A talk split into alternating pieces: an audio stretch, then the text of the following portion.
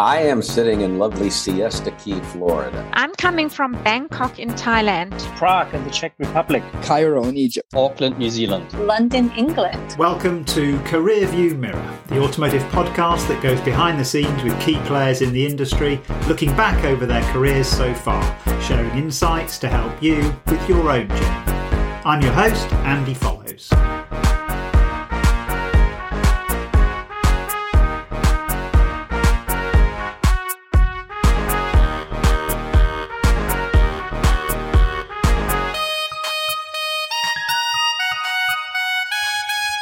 Hello, listeners, and welcome to this side mirror episode of Career View Mirror. If you're a regular listener, thank you and welcome back. You'll be aware that most of our episodes feature interviews with people with a link to the automotive industry who kindly share their life and career journeys with us. We celebrate their careers, listen to their stories, and learn from their experiences. From time to time, we also publish these side mirror episodes, which are usually an opportunity for me to share some content with you related to careers or developing ourselves or people we lead, parent, or mentor that I hope you'll find valuable. I don't imagine you come to Career View Mirror for dating tips, but if you do, then this episode's probably going to quickly become your most valuable one yet.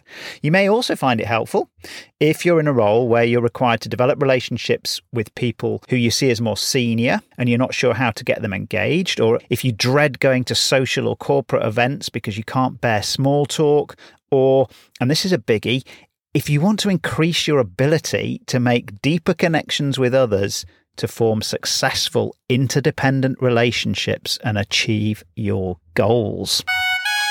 Let me take a moment to tell you about our sponsor. This episode is brought to you by ASKE Consulting, who are experts in executive search, resourcing solutions, and talent management across all sectors of the automotive industry in the UK and Europe.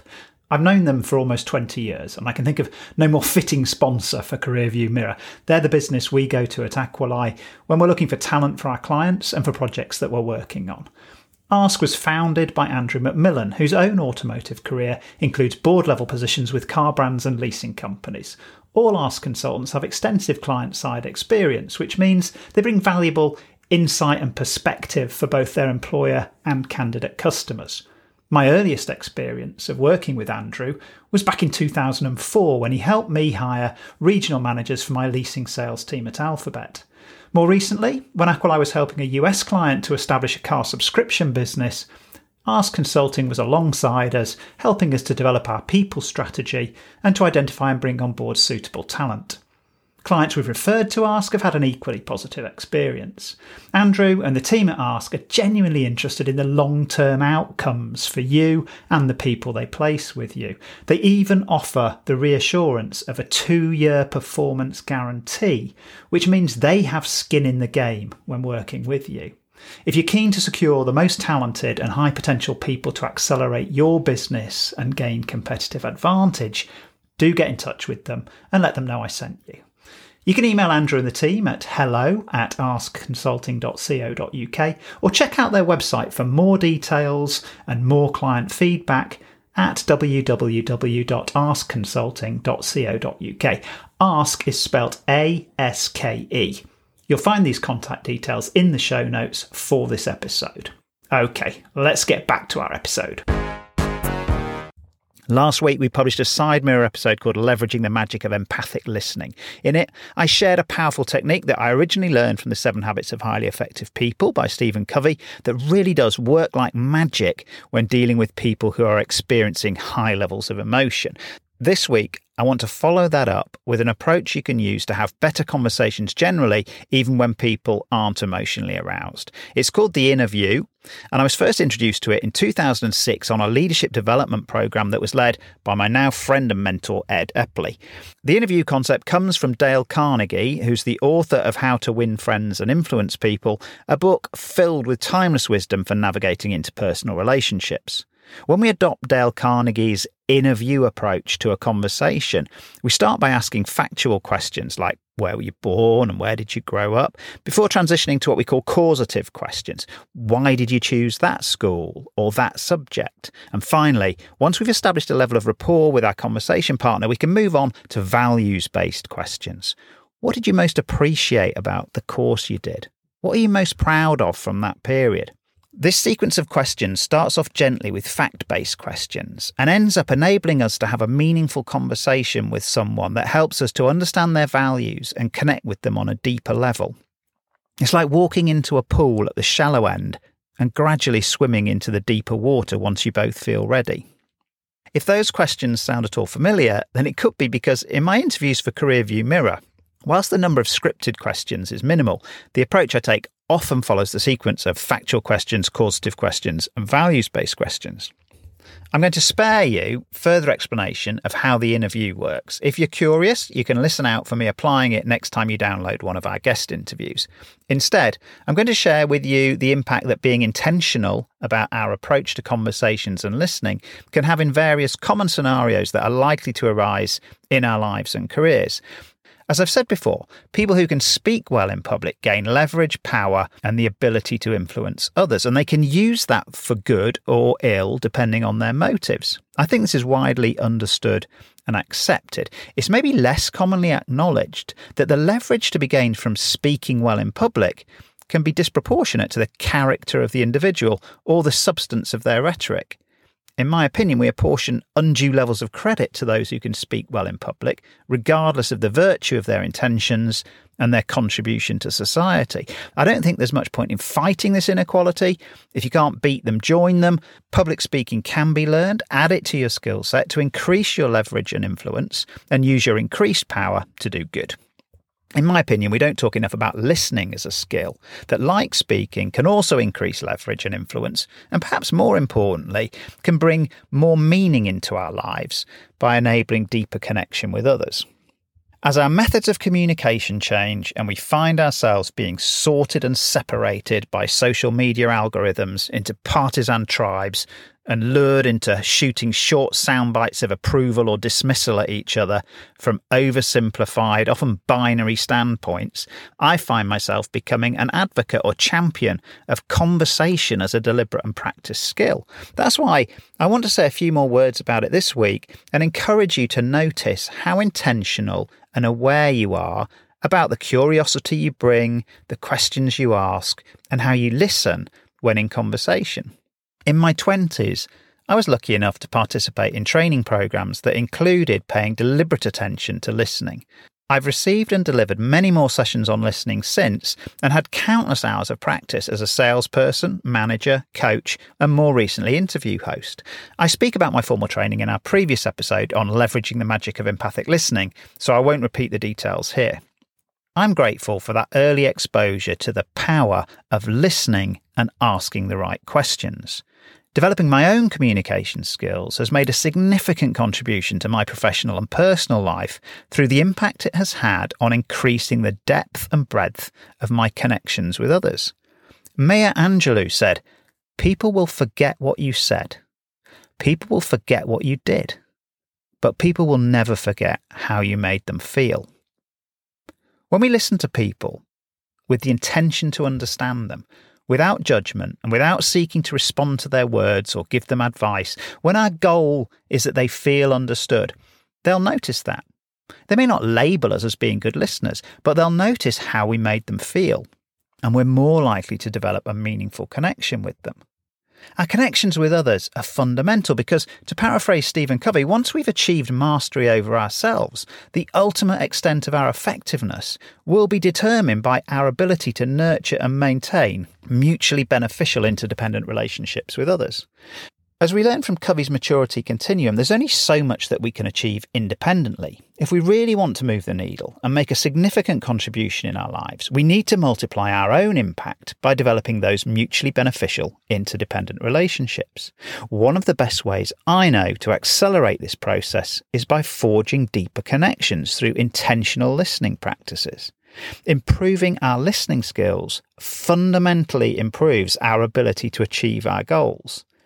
If that's not enough motivation or the rewards seem a bit too far down the road, there are other, more immediate but nevertheless valuable benefits that we can derive from developing above average listening skills. If you go to a professional or social event and you're seated between two people you've never met before, how do you feel about that? Maybe you're fine with it. If you're not, then knowing that you have good conversation skills can help you turn the event from something you weren't looking forward to to a positive experience for you and for the lucky people who find themselves in your company. That's one example of how having a model like the interview in our toolbox and a deliberate approach to listening can help us be more effective and confident and maybe even enjoy these situations. Let me share another scenario. I had a one to one with a young leader recently who said, My challenge is that in my new role, I'm exposed to more senior people and I don't know what I should be saying to them that will sound impressive. His paradigm was that to talk to people he perceived to be senior in the hierarchy, he needed to have some clever things to say. This was creating pressure for him and causing him to be nervous about and even avoid these types of interactions. I shared this alternative paradigm with him that has worked for me. Somewhere along my journey, perhaps it came from Dale Carnegie's How to Win Friends and Influence People, I adopted the paradigm that most people would prefer to be talking than listening. And if I approach my interactions with them from a place of genuine curiosity, ask them questions about themselves, and listen intentionally to their answers, they'll enjoy our conversation and come away with a positive first impression. I've found this paradigm and approach to conversations works equally well in social or professional settings, and it completely removes any pressure we might put on ourselves to sound smart.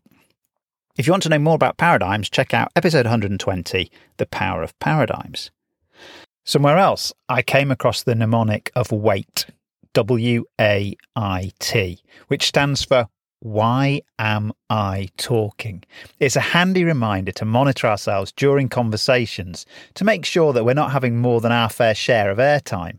Sometimes people talk simply because it's a nervous reaction, sometimes because they lack self awareness. When I enter a conversation with the paradigm that the other person is most likely going to be happier talking than listening, this helps me to keep my own contributions in check. Doing more listening than talking means that I come away with a much better understanding of them, what's important to them, and what makes them tick. For my next example of a benefit, I can feel another reference to the seven habits of highly effective people coming on. This time, habit five, which is seek first to understand and then to be understood. Two things happen when we seek first to understand another person before expecting them to understand us. The first is that perceived conflicts sometimes melt away when we truly begin to view a topic from their perspective. If we approach the conversation thinking we were going to have to go into battle with them to change their mind, we may find ourselves agreeing with them or recognizing that we're not actually talking about the same thing after all. The second thing that happens is that once the other person feels that we completely understand their perspective, they're usually much more open to listening to ours. This sets the stage for a much more constructive dialogue and is so much more effective than simply going head to head with them like a couple of competing rams. I'm well aware that I really do not like conflict in any form. It's hard to successfully lead a business or team if you're averse to getting into any conversations that you perceive may involve conflict. Habit 5 was an absolute game changer for me when I recognised that I could be successful by seeking first to understand.